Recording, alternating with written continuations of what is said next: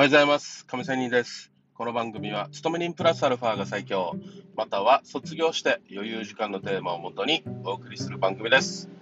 さて、えー、今日は少し、えー、とお金を借りるというような話をしたいと思います。さあ、えー、私は、ね、YouTube、エフエックス の私の YouTube 亀仙人ね、えー、聞いてる方はわかると思いますが、私はまあ、マイナスさんぜんまんの借金をしました。まあ、これは エフエックス とか投資の借金だけではなくて、まあいろいろもろもろね、まあ、生活面でのもの、例えば車やらね、うんえー、とまあ自分の趣味とかね、うんまあ、パソコンやらね、そういうものも好きだったので、まあ購入しながらのトータルでということなんですけど、さあまずね。あのマイナスさんぜんまんもじゃあ借金簡単にできるのかって言ったら結構難しいと思いません？うん、そうなんですよ。ある意味借金できるっていうのはある意味本当に 信, 信用するからお金貸せるじゃないですか、貸せる方は。なので、まあ、そういうところって結構大事なことでね、みんなこれ聞いたことある人はあると思うんですけど、サラリーマンだからこそ、勤め人だからこそ、お金は借りれるということなんですよ。ね、あの例えば芸能人、結構お金もらってそうじゃないですか。まあ、ある程度有名なね、売れてる人。そういう人ってね、結構ね、あの何千万とかね、年収あるはずなんだけど、実は銀行に行ったら貸せないんですよ。ね。うん。実際お金は持ってるのに貸せないんですよ、銀行はね。まあこれは個人事業主もそうですしね、うん、まあちゃんと事業計画を立てて借りるという方法ももちろんありますが、まあ簡単に結論から言うと、サラリーマンだからこそ銀行はお金を貸せる。これは例えばある企業、まあ大企業なりね、まあ公務員ならね、なりね、まあそういう安定した収入がしっかり、そしてあるっていうことではなくて信用があると、ね、いうことなんですよ。例えば財産があれば財産を担保にお金を貸せるということになるじゃないですか。もしその人が、えーっとね、あの何かあった場合にも何かあった場合にも代わりのものが取れるということ。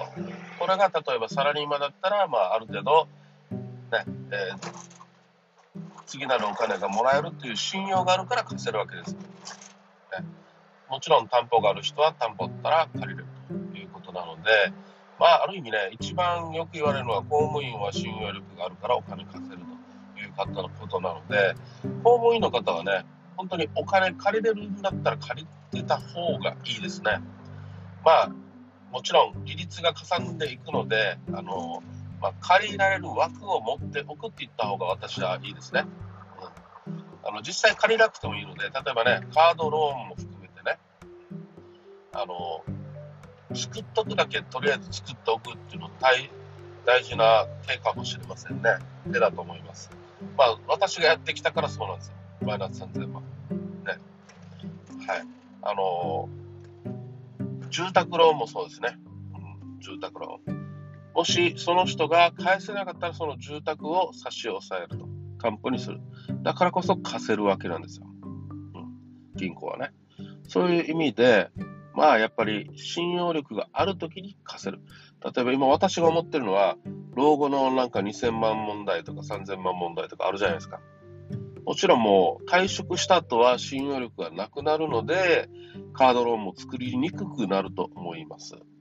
作ったとしても枠が小さいとかね、あると思います。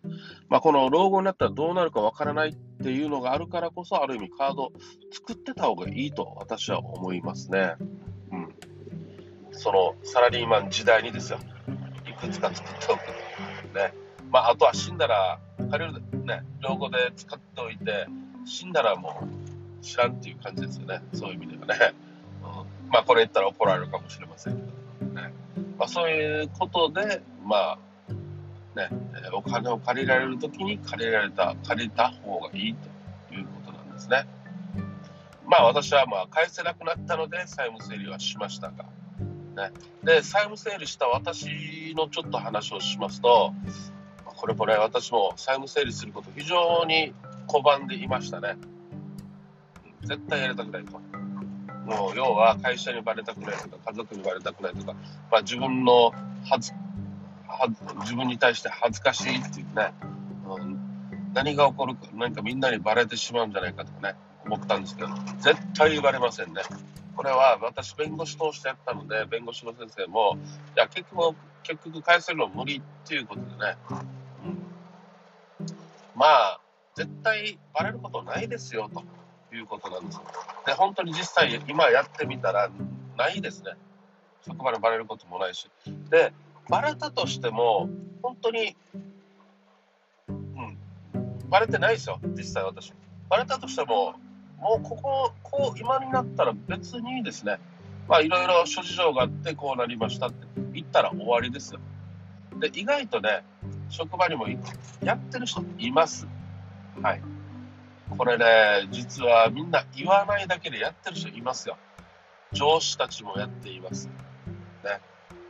うん、若い人もやってる人はやっています。ある意味ね上に行け年齢がいけばいくほどやってる人多いですね。自己破産やら何かね債務整理やってる人多いです。